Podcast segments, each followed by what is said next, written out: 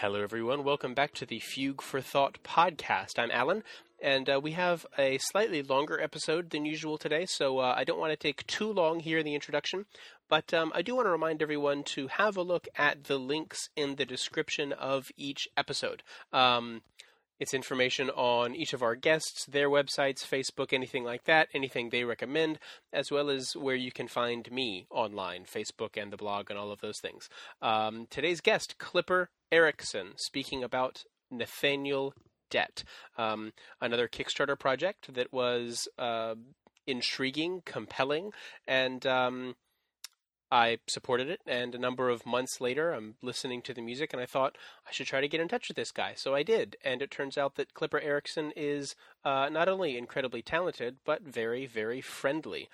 So we actually had multiple conversations, uh, and this totaled a few hours of conversation, not just about Nathaniel Dett's music, but about some other projects uh, that he is or will be working on. So that will be in part two. But in today's uh, episode, we're going to be talking about Clipper Erickson's experience with Nathaniel Dett's music, but not just that. Um, Erickson also has some fascinating things to say about thinking about music, about how to interpret it, about uh, being in the studio, all of these things, the aesthetic and the process, and how he came to know about who this um, unfortunately undersung composer is. And so um, this is our first episode. It's a bit long. There was stuff that I thought I might include in a, a, a, second episode, but then that would have been too short. And so I just put it all together in today's episode about uh, Clipper Erickson's experience and interest in and advocacy of unjustly neglected composer Nathaniel Dett. Let's get started. Hello. Hello. How um, I, I, I'm I'm doing well. This is actually not our our first conversation. We um had had a, a little test conversation that that went much longer than just a test conversation. Um, but I'm very excited that I have a uh, a chance to to chat a little bit with you about this very exciting project. Um, Kick, Kickstarter again, yeah. Yeah, Kickstarter. Had, had you used is really cool really cool. Had you had you used it before with any other projects, or was this a first no. go? No, this is the first go, and I was clued into it by the recording company. Really, who had, had a couple of other releases that people had done Kickstarter campaigns for successfully. So I thought this is great because, of course, you know, getting any kind of grant funding is just endlessly fr- frustrating and time consuming. Sure but I have a lot of I've been playing Dett for some time, and I have a lot of people that are interested in it, and people that follow me. So I thought, well, this would be a good this would be a great thing to do, and it was very successful. How awesome! Well, I had because I had looked um, at, at the time. Actually, I was interested in kind of seeing. I had some ideas for a campaign of my own that, that never got off the ground, but um, I had kind of thought like I don't know if there's a whole lot of classical music stuff on here, so I just kind of searched around keywords for you know classical music, this piano, that, and there were some, and probably still are regularly things for funding, um, you know, tuitions or master classes or recitals and things. But one of the things similar to what I had kind of been interested in doing is recording, recording projects of um, kind of little known or never performed or underperformed works because they are timeless. Yeah. So, needless yeah. to say, when the when the Nathaniel Dett project came up, I was very intrigued. Um, what was your initial? You said you've been playing Dett's music for a while. What was your initial uh, exposure? How did you how did you get started with with his work? Well, it, I've known about Dett for about 15 years, which is not even the majority of my working life. I, right. in the course of my bachelor and master's studies, I'd never run across him. And then I became friendly in the 90s with um, a choir director in the Philadelphia area who who has had these wonderful gospel choirs and I started getting curious about about black composers. I had played George Walker a couple of t- a couple of times, um, but I, I, started to be, get curious, and he said, "Well, why don't you look at the the Dett Juba Dance?" So then I got the the collected works volume to get the Juba Dance, and then started looking at the rest of it and, and playing through it and thinking, "This is really wonderful stuff. Let's play some more." So I did an early recording of In the Bottoms back in '98. Um, and then started to realize that most of the works had not been recorded, or or at least had only been recorded as one-off recordings, right. all put together. And then I was in the course of getting my uh, doctorate at Temple, and okay, this is a great dissertation topic. So then it was a dissertation topic, and then okay, then it's time to like, okay, let's get this all down here.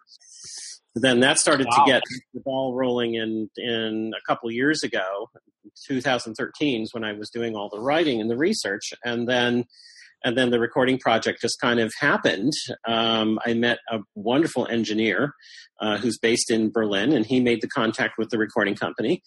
And then it just kind of flowed from there. And he found the location in Bavaria with fantastic piano and acoustics. It was just magnificent. So I, oh. I wanted to do everything really in first class. I'd done a lot of CD work before, but I was never completely happy with the the, the acoustics or the instrument. And oh yeah. I thought this was too this is too important. We want to do we, we want to do this the best that um, we can do. And it took two trips to Bavaria to get it done because it's a lot of music, and I knew that right. I didn't need to record all of it all at one go. So I thought, well, we really should should make two trips there, and that that happened in 2014 and early 2015, and then it came out at the end of last year.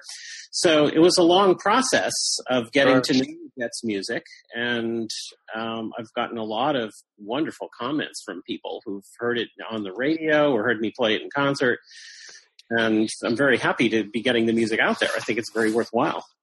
Was it was it gramophone? There was a review that I read mm-hmm. of of this. It was a gramophone review, right? Yeah, there's also been an American Record Guide review that just came out that was very, very positive. So it's nice to get that get that press. I don't think American Record Guide is online, but Gramophone is, and it was yeah. also editor's choice in January, which is a big deal. Fantastic! Congratulations on that. Thank you. Is this his collected piano works? These are this is his collected stuff for solo piano there is or was a volume published of his six piano suites which i had i've had for about 15 years or so that's now out of print and there and there are also four short pieces which i had to get some some of them i had to get from the library of congress and oh, wow. out. The only thing that's in print, the only things that are in print right now, I think, are Magnolia and In the Bottoms. I was going to ask about that as well. You know, but of course, music publishing is kind of a mess right now. It's sure know, things are falling out of print, and publishers aren't printing anything and holding copyrights, and it's just not available. But then, of course, his last three suites are not in public domain, so you can't upload them on IMSLP. So the first two, I think, are on IMSLP, um, but the other the other three are not. And are these are these world premiere recordings? Um, in the case of Tropic Winter, yes. Um, there have been recordings before of Magnolia. In the bo- and the bottoms, there's several recordings. That's his one best known piece. And okay. there's Denver Oldham recording of Bible vignettes, and I think someone in Chicago has just re- just recorded a couple years ago the Cinnamon Grove but the rest of it had never been done before, and nobody's put it all together. Right. And it was t- really time to do that. How awesome! That's so cool.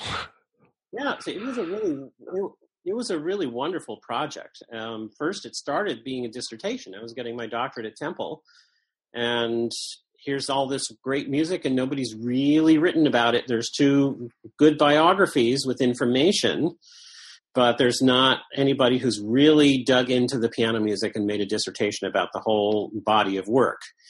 So it was a good topic because there was enough information out there to have sources, but not so much that you couldn't say something new.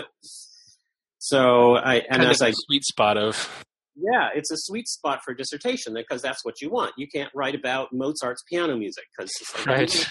what are you going to find that you hasn't been said a hundred times already? And you, it's hard to write about something that there are no sources, like a living composer or a completely unknown composer that there's not much sources about.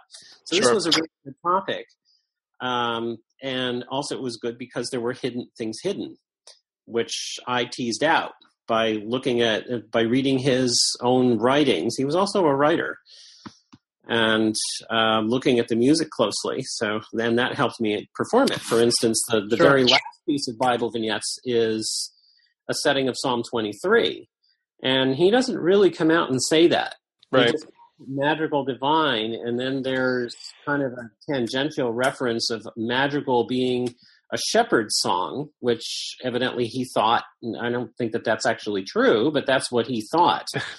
that it was, a, you know, okay. So that was his definition of a madrigal is that it's a song of, of a shepherd. Um, so, so there's that. Okay, so shepherd, and the piece before that is other sheep.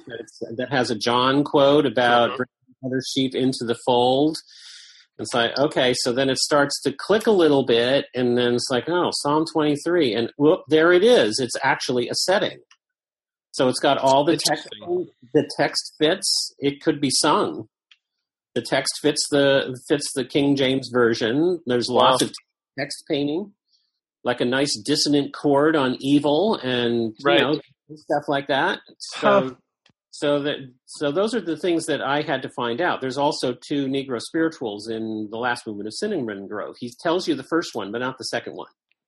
Interesting. So the second one I found by just looking at you know just going through books of Negro spirituals and saying, oh, there's that melody there. It's like a little phrase. Picking something out. Yeah. Okay, but it's about I don't have much long longer to stay here and he wrote it in his last years at Hampton. So it's like his own little message saying, I'm not going to be here at Hampton much longer. He was unhappy there. And then reading about him with, like, was it Eastman and yeah. Oberlin and Juilliard or is it Harvard or like, how does he get forgotten? Well, oh, there's there's other things here with Dett. Um, first of all, he was a black composer who didn't write jazz. Sure, sure. okay, that that's already we we put composers into baskets all the time. This even old composers, CPE Bach is another one. Right. Right, who just uh, doesn't he doesn't fit in a basket. Is he a baroque composer or a classical composer? Well, he doesn't have a basket, so then we don't know what to do with him, so then we don't play him. So it, it's one of these it's one of these odd so odd things that he doesn't fit into a basket. And then of course, um, you know, we have our racial problems here that I think has affected a, a great deal appreciation of his music. Sure. There's a there's a story about when his oratorio that he wrote as his mas- Eastman master's thesis uh, was first performed in 1937. It was broadcast live, and the broadcast was cut off after 45 minutes. I read about that. Yeah, you read about that about halfway through because evidently people called to the radio station complained about spending so much time on a black composer. Mm. So, so, there's that too, and uh, it's yeah, I I deal with that a little bit in my dissertation. Why is why was his music so much forgotten? Because it's sure. really wonderful. It's very beautiful. He uses it's very satisfying to play because he uses the piano so well. Well, and so that was one of the things, yes, that I noticed from kind of listening to it all today is that it's it's not this is not um, Stephen Foster. It's not like simple kind of you know. It's incredible music, and and then if you read about um, if you read about him on Wikipedia and you took his name out and you replaced it, you know, with a blank space, and you read about the accomplishments that he had and the the university experience that he had and where he studied and who he studied with, people would go, "Surely I know who this is." You know, mm-hmm. when, when he, yeah. But no, you don't. But you don't. Yeah, but he do, he doesn't fit categories very well, and he. I think he more than anyone else embodied what Dvorak challenged American composers to do. Dett, Dett of course, had his um, epiphany at Oberlin when he heard the American Quartet. Dett's Dett's early music, which is last on the CD. I put them put them last to be sort of like dessert. They're like little encores. His little early ragtime piece and his waltzes and stuff. They're very period music. He was very gifted, so he just picked up whatever he heard around him, which was that kind of music. And when he went to conservatory, when he went to Oberlin, he heard the, the Dvorak American Quartet, and that completely changed his life around. And the rest of his life was all about taking Negro spirituals and that style of music and fusing it with the European art tradition. And that's what Dvorak challenged American composers to do. And Dett fulfilled that more than anyone else, I think. That's my opinion. Um, looking at, uh, let's see, there's Magnolia in the bottoms, Enchantment. Um, this this might betray a little bit of my ignorance here. Um, what I do not see is anything with the name sonata and a number. Um, was there a specific reason you think why why there weren't kind of those typical forms and labels given to uh, his music, or or do pieces like Enchantment have some of that kind of typical sonata structure and layout? Well, that's a good question. First of all, Dett is known to have performed one or two sonatas of his own composing. Really? These are lost. These are lost. Oh no. So I've spent a lot of time emailing around to various places, including Eastman, Oberlin, the Grainger Connection in Australia, to see if by any chance there's a manuscript lying around there somewhere to, to see what these sonatas are. But De- did compose two sonatas that are lost. And oh, how sad. You never know about these things. I mean, Bach chorales and Haydn sonatas are showing up once in a while and somebody's drunk. You know, I sometimes I wondered about that that story about the Nazi train in Poland. Right. About the hidden Nazi train in some tunnel and thinking about, well, maybe there's a Haydn sonata in there. Something left over, yeah. You know, you never know. But it's true. It's possible that it will that those will show up it would be wonderful to see what he would have done. But in fact, the, the middle two suites, Enchantment and Cinnamon Grove, are sonata like, particularly Cinnamon Grove. Right. Well, mm. that's kind of what, what at least to my mind, you, oh, you know, you see it's in four movements that you you kind of begin to think that there might be something like that kind of in there. Yeah. So it there, he's thinking along that line. Particularly Cinnamon Grove is very much like a Haydn-esque kind of sonata. You have a very quiet first movement, and then you have a slow movement, then you have a scherzo, and then you have a quick two four last movement. So there's something vaguely symphonic or sonata like in going on in there. But then that brings the important discussion about well, what's the difference between a suite and a sonata? Well, but usually a sonata has some kind of thematic idea that holds things together, at least in the, the Beethoven world. Right. And I'm not sure that Dett's really thinking about that. He's thinking more in terms of pictures that have some kind of theme, some kind of idea that connects them, but not any, but not a musical idea. Right. For Cinnamon Grove is all about poets so there's kind of an external program that holds it together, but there's not so much musical things that hold it together. Right. At least in Grove. Enchantment there is, because there are themes um, that get recycled in later movements. What is it about um, in in his through his career, kind of his evolution from his early works to his late works? Like you mentioned earlier, some chordal harmonies and things. As he developed, um, did his language become more complex, more transparent, more adventurous? I think it became more more um, deep, um, complex. Yeah, more complex. I think definitely. It didn't get more transparent. Sure. He becomes much more involved with counterpoint. There's a lot of counterpoint going on in Bible vignettes. Um, there's not so much counterpoint in his early stuff, um, and more thick textures in in the keyboard. Sure, big chords. And is that just maybe you think uh, a result of being more confident in kind of you know what he was writing, or or more experience, or? I think it has to do with his life. I think his early life, he he was a very happy social person. He was kind of a party guy. And so Magnolia bears that out. It's very bubbly, it's very happy. Even the darker parts of Magnolia, they're not lugubrious or brooding like Tchaikovsky. Sure. Mm-hmm. They're just color. They're just kind of like a dark color. But then you get to Bible vignettes and even enchantment, the, the music starts to get heavier, it starts to get deeper. And he, sure. he has a tough life.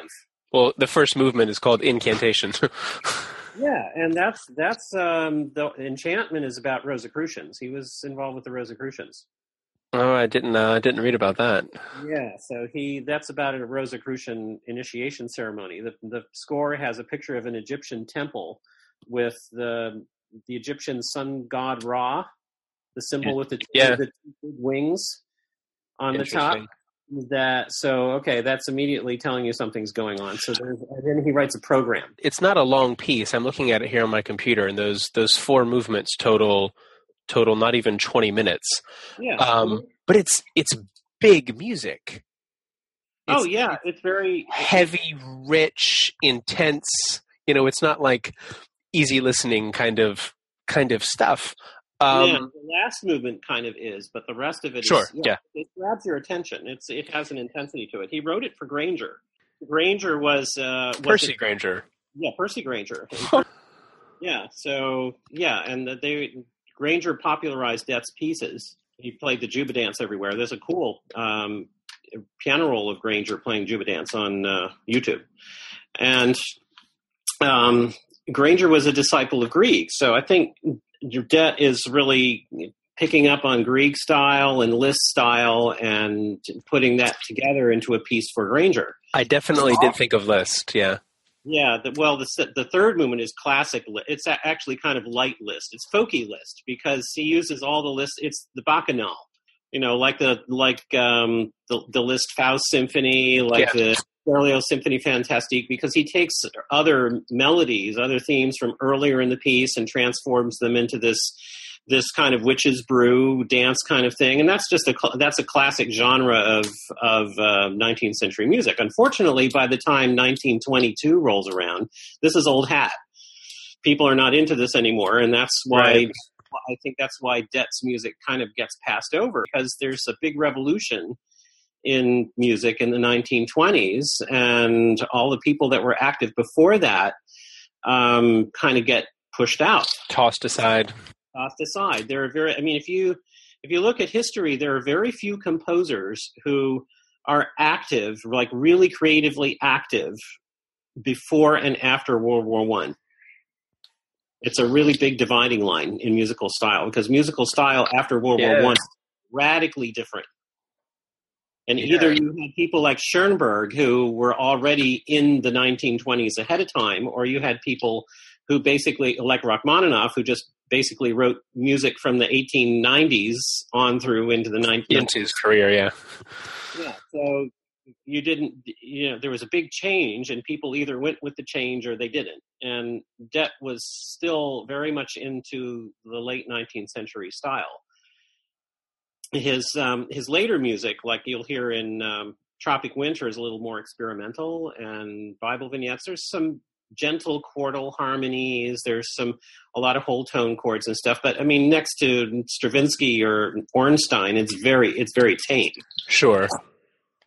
Because that's not really what what Dett's after. Dett is after composing music that has meaning. His Bible vignettes is a sermon to um, about the oneness of humanity in the way that he's weaved the woven the Bible stories together.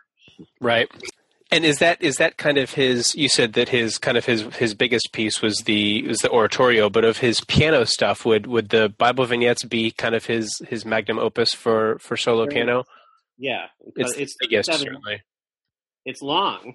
Enchantment's very easy to program. It's like less than twenty minutes, so it's easy to yeah program, but 37 minutes, that's a whole half. Yeah, that's a big that's a big chunk of a program.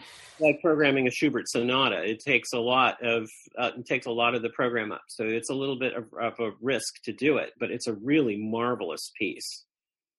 Is it a is it a piece that's that would be amenable to uh, selections? What do you I, think about I that? think it is. There are certain, yeah, but that's the amazing thing about the uh, about that piece and about some other pieces that have been uh, written in the past, like character character piece sets. You can right. take pieces out of them and they stand beautifully on their own. But if you play all of them, then that just adds more. Sure. There are certain things like, say, Schumann Carnival that if you take some of them out, then they really don't mean much right uh, outside of the whole set. You have to play the whole thing to really see how they how they work. Right. But other things like Brahms intermezzo and capriccio, You can take them singly and they're wonderful by themselves, or they're just that much better if you put them in the set. And I think that's the case with Bible vignettes. That yes, I have on occasion taken pieces of them out, and they're very effective. It just adds more if you do them as a set.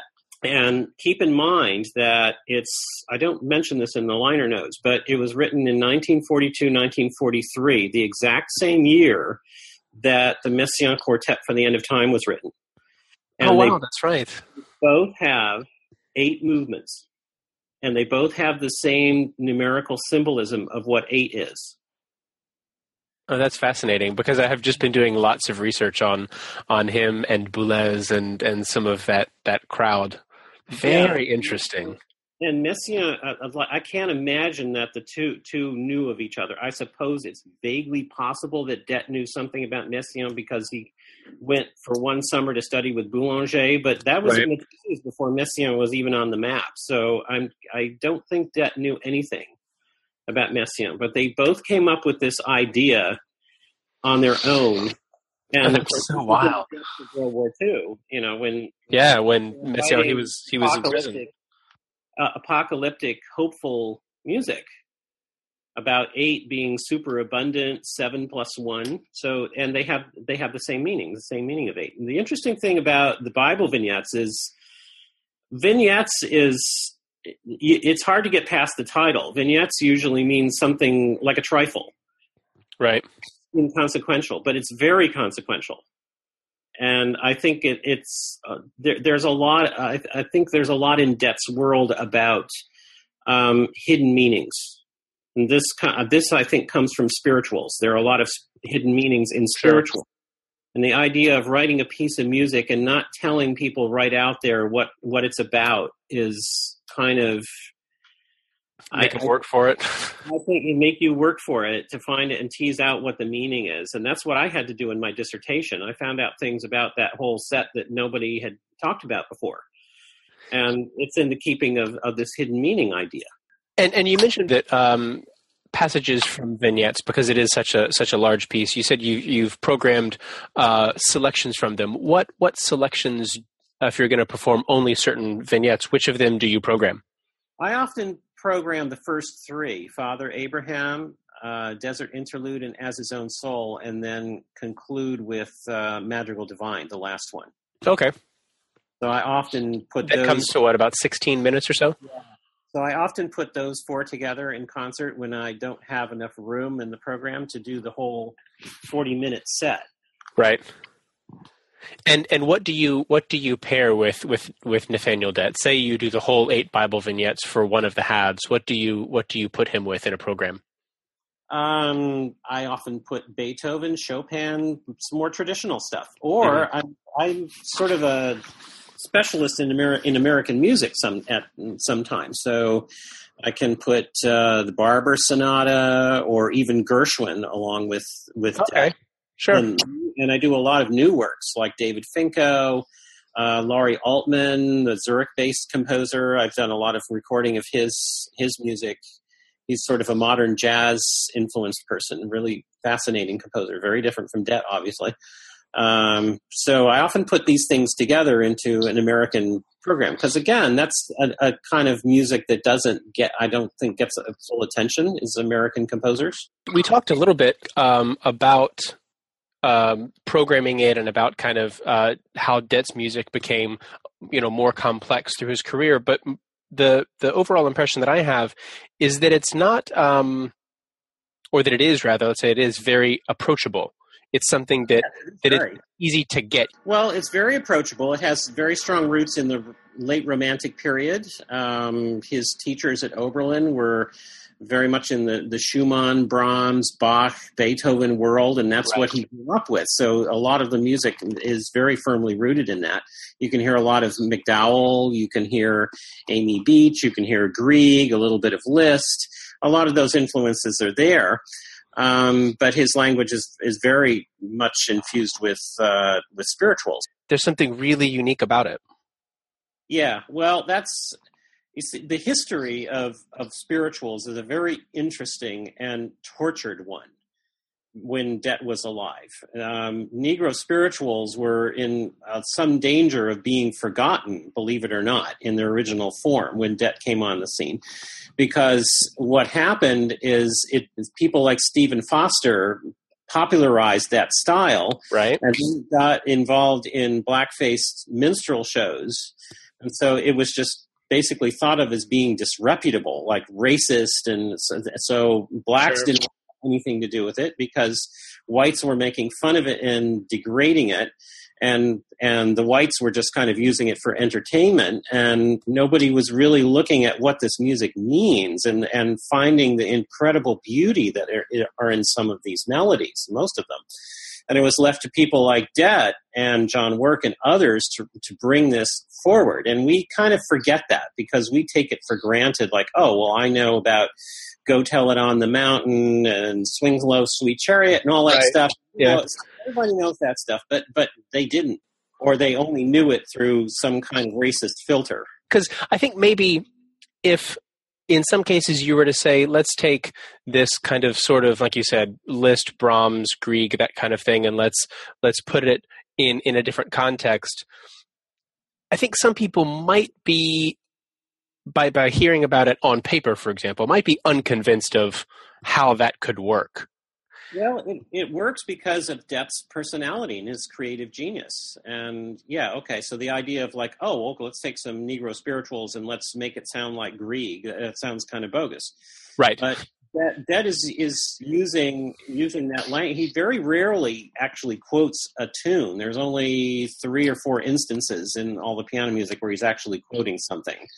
The rest of it is just the style. And in that way, it's right. very much like Dvorak and other nationalist composers, where they don't typically use use melodies outright. Um, yeah, outright. They use that style and they make it their own. It was it, it was his expression of his life and um, and his world. And music wasn't really the only thing that he did. He was also a writer and a poet. So he was creative in many other ways besides composing. So he, it's important to know what, what other things he wrote about and what his what his spirit was, because right. that informs his music and helps you interpret it and get into his world. But I think I think his life very much informs his music. So in that way, he's kind of like Beethoven. Like the way his life proceeds influences right. his music and he he has a lot he has a difficult life he got fired from hampton he worked there for 20 years and brought that chor- chorus up so that they he could take them on tour to carnegie hall the library of congress and finally to europe in 1930 so he was like everything to that school and then they fire him and for mysterious reasons that we don't know i have my own suspicions of what it was but that's just conjecture but it was really hard. And he was not happily married.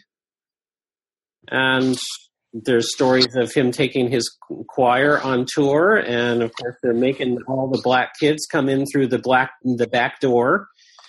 And then there's, I mean, it's odd. Some of the, the articles saying we're going to have a wonderful concert by by uh, Dr. Dett and his terrific choir, and oh, there'll be a section just for white people in the audience. My goodness! Like, well, you just kind of like your jaw drops. It's like just such a disconnect. It's like you're extolling this marvelous music, and then you won't sit next to them. It's just bizarre. Yeah, you would think. It's just bizarre, and well, that yeah, that's that, that makes your life hard. What about what about him as as a performer? Because because the the Liszt the performer informed very much Liszt the composer. You know he he was able to to perform the kind of stuff that he wrote. Rachmaninoff with giant hands was able to to perform the things that he wrote. Um was was his is there anything in his style or ability that kind of informed the kind of music that he wrote or would he have been uh, that played his own music all the time uh, so I think, yeah, I think his own playing very much informed what he wrote, and particular his sensitivity to piano textures. I mean, right. it was, it's really wonderful piano writing. The way he uses textures is re- particularly in the later pieces. If you listen to Bible, some of the textures like single melodies and wonderful chord voicings, his his his sensitivity to texture. If you listen to um, the beginning of Martha, that's the sixth movement of Bible vignettes. He has this ostinato kind of arpeggio like thing going on in the left hand, and the right hand has a blues melody far above, so they're very far apart. And it's a very unique texture, and it sounds rather shrill on the piano to have the accompaniment and the melody that far apart. Right. It's not a, it's not a texture you find in Chopin nocturnes. Usually, the, the accompaniment and the melody are not so far apart in pitch. But here he wants shrillness because Martha is a shrill character. right.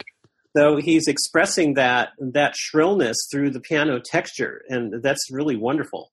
So he never did any um, concertos, any any concertant stuff, did he? No, he was not comfortable with orchestra writing. The only full orchestra piece is the oratorio, right?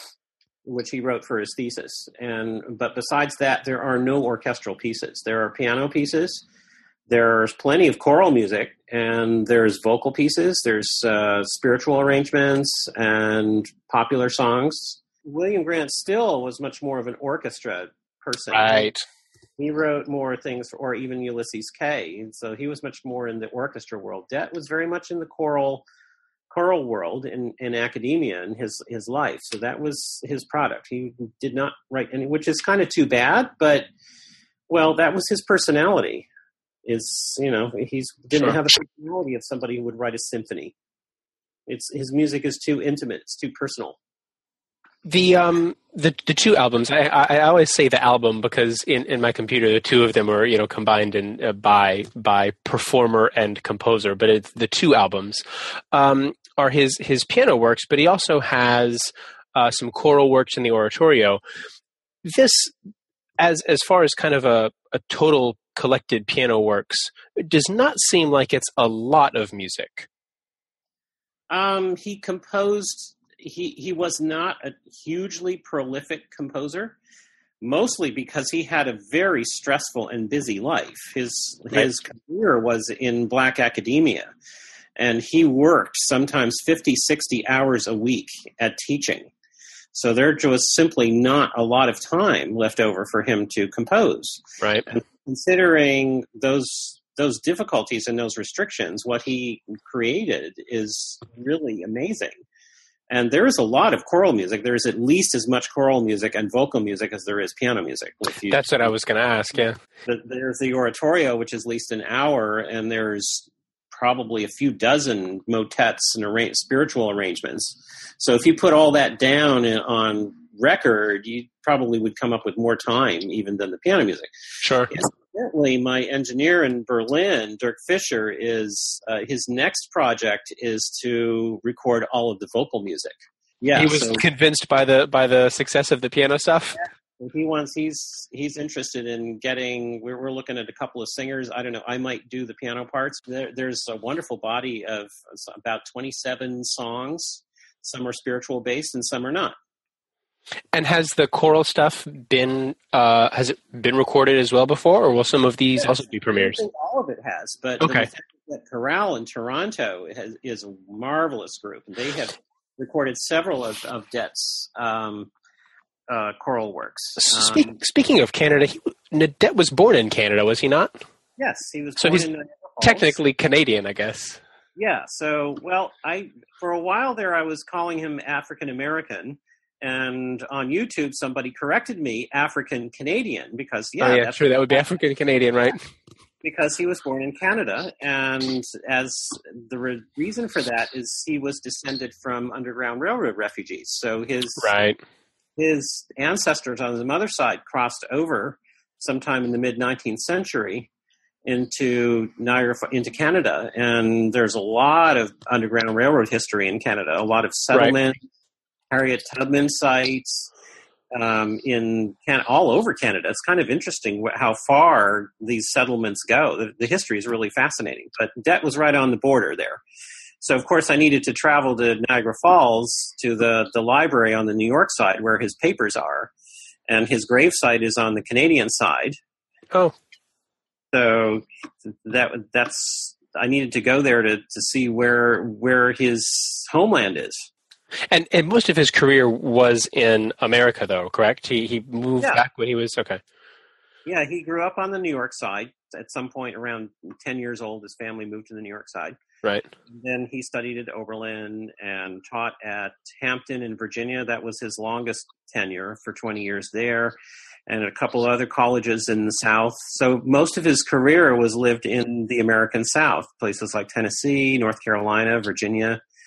Um, then he had uh, a residence for a while in Rochester, New York, after he got his degree at Eastman. So yeah, but he traveled back to Canada many times for for concerts, and he had commissions for vocal works and choral works from Canadians. It's it's so every time we mention you know Eastman and and Oberlin and Juilliard and these, what an incredible career, and then and then to you know like you mentioned to be in danger of of going into obscurity. Um, well, that's yeah. There, there's a lot of reasons for that, as we discussed before. Yeah. I think, and I'm not sure what exactly what it is, but it's there's a lot of reasons. He, you can't pigeonhole him as a black composer who writes jazz, and some of it is just simply out and out racism that when black composers don't get taken seriously. Sure. And part of it also is uh, the piano music is maybe not so suitable for competitions because it's very poetic and individual right. and, and personal and those things are difficult in competitions. Prokofiev sure. sonata much more useful because you can play them fast and bang them and they're all very they're all very impressive. Right. And not too many different ways you can play them. In Dett's music you could play the, some of the pieces in innumerable different ways. Well that was kind of that was something i wanted to ask as well. Is his music um different than than other things in your repertoire? Was anything different or challenging about kind of getting into his into his space? Um, I think that the most challenging thing was to understand, uh, particularly some of the later works, like what his motivation was, like what he's what he's getting at, and that's often difficult with with composers. But but in older composers like Beethoven, those paths have already been trodden by generations of great artists. Right. And you already have like a lot of the different parameters of how things could be done. But in Dett's world, well, there it's you're pioneering, so you're trying to discover it on your own without really a guidepost you're trailblazing to go by. And is there a freedom in that? There's a freedom and there's a risk. You know, sure. It's scary because you don't know, like, well, am I getting this right or not? Because okay, nobody else has done it, so it's not like you can say you can either follow another person's idea or rebel against it. You you're you're it. You're making right. the trail. And sometimes you don't know whether you really have done it the way that that the composer wants what I stress to my students and to myself is that it's critical to understand the composer and their world when you perform a piece of music. You can't. What what goes on now, oftentimes, is is uh, students come in with a piece of music and they'll say, "Oh, I heard." So and so do this on YouTube, and they do this, and this person on YouTube does that, and well, they played it really fast, and I have to play it that fast but then you ask them something about the composer and they have no idea. It's like okay they just listen to a bunch of stuff on youtube and they're just copying what somebody else did but they don't have any tools to construct their own approach to the piece. What's the danger in that? In someone instead of kind of finding their own interpretation they said well i listened to this or that pianist and, and that's how i decided it's going to be interpreted. Well the, the danger is is that for one thing it's not not ever convincing if you just simply copy what somebody else does, it's never convincing because it, sure. it, it, it doesn't come from you. You're just copying. And uh, it's not, it, you haven't really understood the music in depth. Right. That's, that's what you have to do that in order to come up with a convincing um, interpretation. And it's especially difficult in our art because we're recreating something that was created 250 years ago in some cases. Like, well, how do you, right. how do you play a Beethoven sonata? Well, okay, the music or Mozart or Bach or something is written 200 years, 250 years ago. How, how do you recreate that? It's like our world is very different from their world. So you have to somehow understand the human motivations and the emotions that go into the creation of the piece in order to recreate it. And, and so, yeah, bring it bring it to life. Yeah, in order to bring it to life. Um, so that's you know that's interpret interpretive matters and aesthetics and stuff like what what we do as a performing art when we recreate something. Right. Because the music music only lives in time it doesn't have any meaning at all unless it's performed. It's only in the time right now that you're that it's it is happening. It's happening. So in order to recreate that that art, you have to get connected with the composer, the time, the social environment that the music was created in, who is listening to it, who's consuming the music. So all that stuff is very, very important to understand. I'm very much into history, and I, I, battle a little bit because right now in our world, I think we're losing that. Even if it's a wonderful performance, you can learn a lot from listening to people on YouTube because then you can hear like, oh, yeah, this could be done or that could be done, and but you still have to approach the music from your own heart.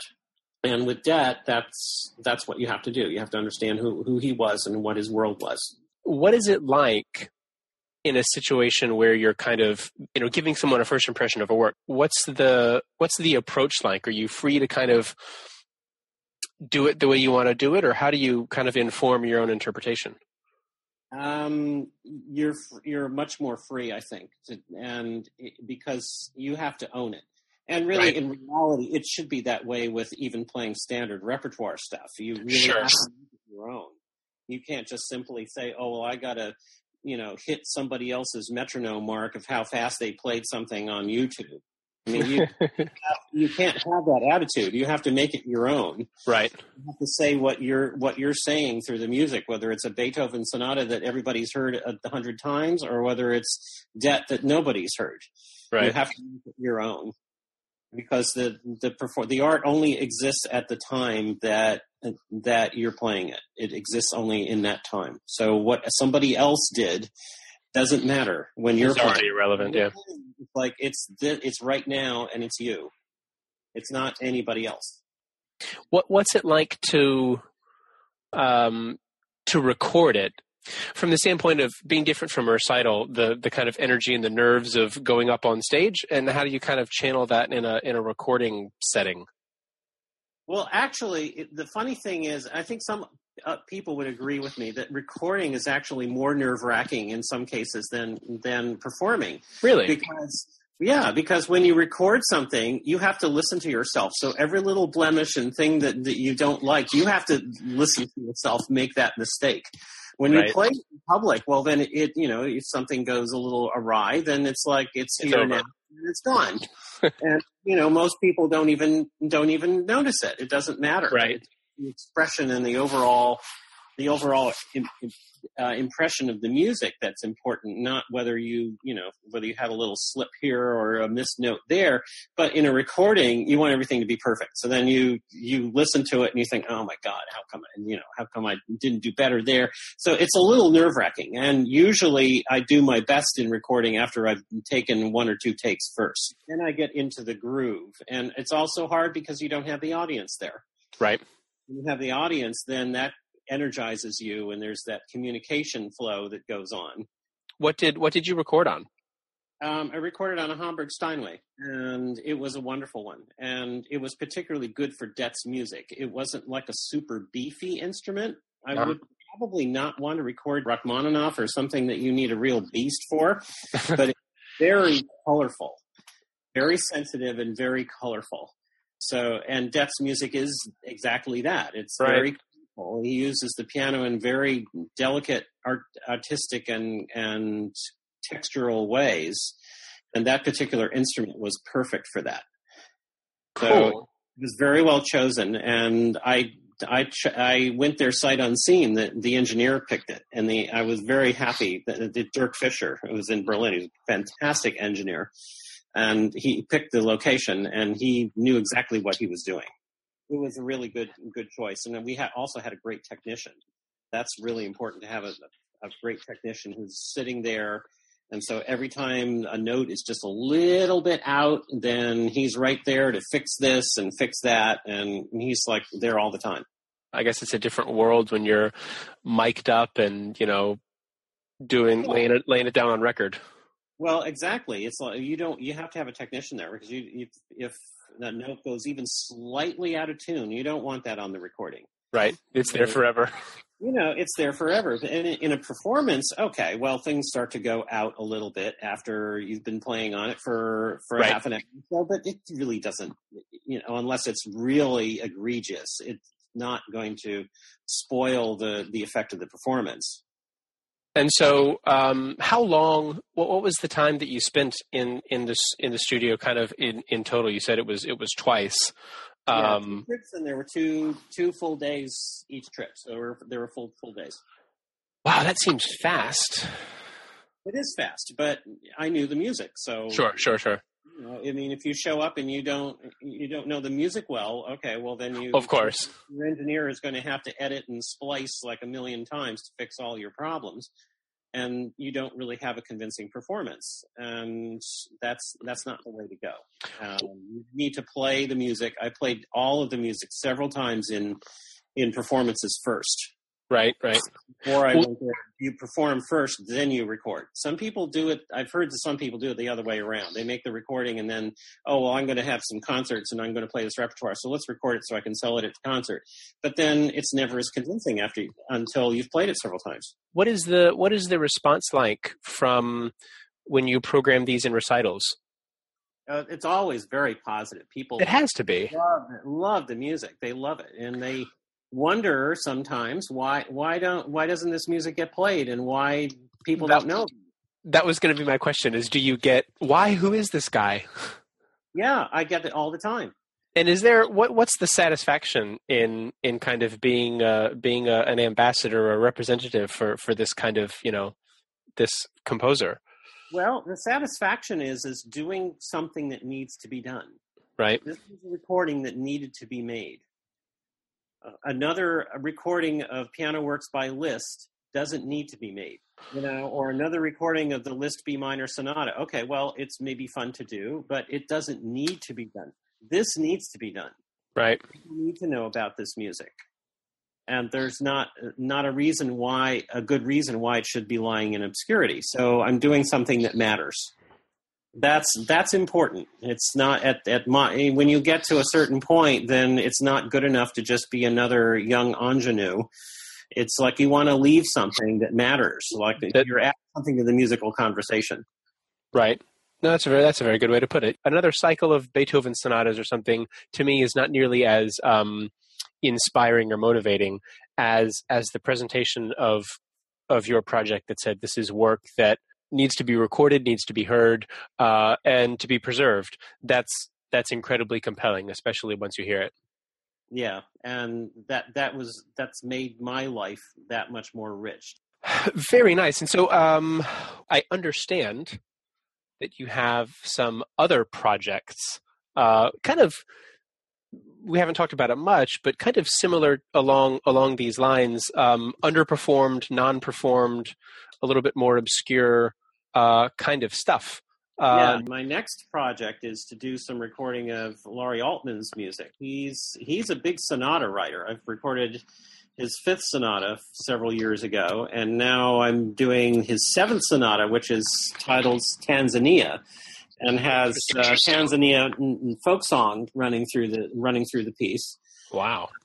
But it's very difficult it's very difficult music. It's it's not not easy to to wrap for me to wrap around as a performer. He never writes two measures with the same time signature next to each other. So that is the end of our conversation today about Nathaniel Dett's music. Please, please, please go check out My Cup Runneth Over, Clipper Erickson's recordings of the music of Nathaniel Dett. It's fantastic. It's really incredible. I think when you listen to it, uh, you too will be surprised that this has not been made, uh, you know, world famous already. But uh, like Mr. Erickson said, uh, there's music from Laurie Altman, Cyril Scott, David Finko. Uh, he didn't say that in this episode, but uh, I have the second conversation that we had. Stay tuned for that, um, probably in the next couple of weeks. episodes I had actually originally intended to do only once a month, um, but that was far too infrequent. Um, two weeks even seems kind of a little bit infrequent just because I have so much stuff that I have listened to from people that I'm eager to share. Uh, so stay tuned. Um, we're currently we're uploading around every 10 days or 14 days at the most um, for new episodes. So um, like us on Facebook, find Clipper Erickson online, and share the podcast with your friends or anyone who you think would be interested. That's all for me today. It's been a long episode. See you next time. Bye bye.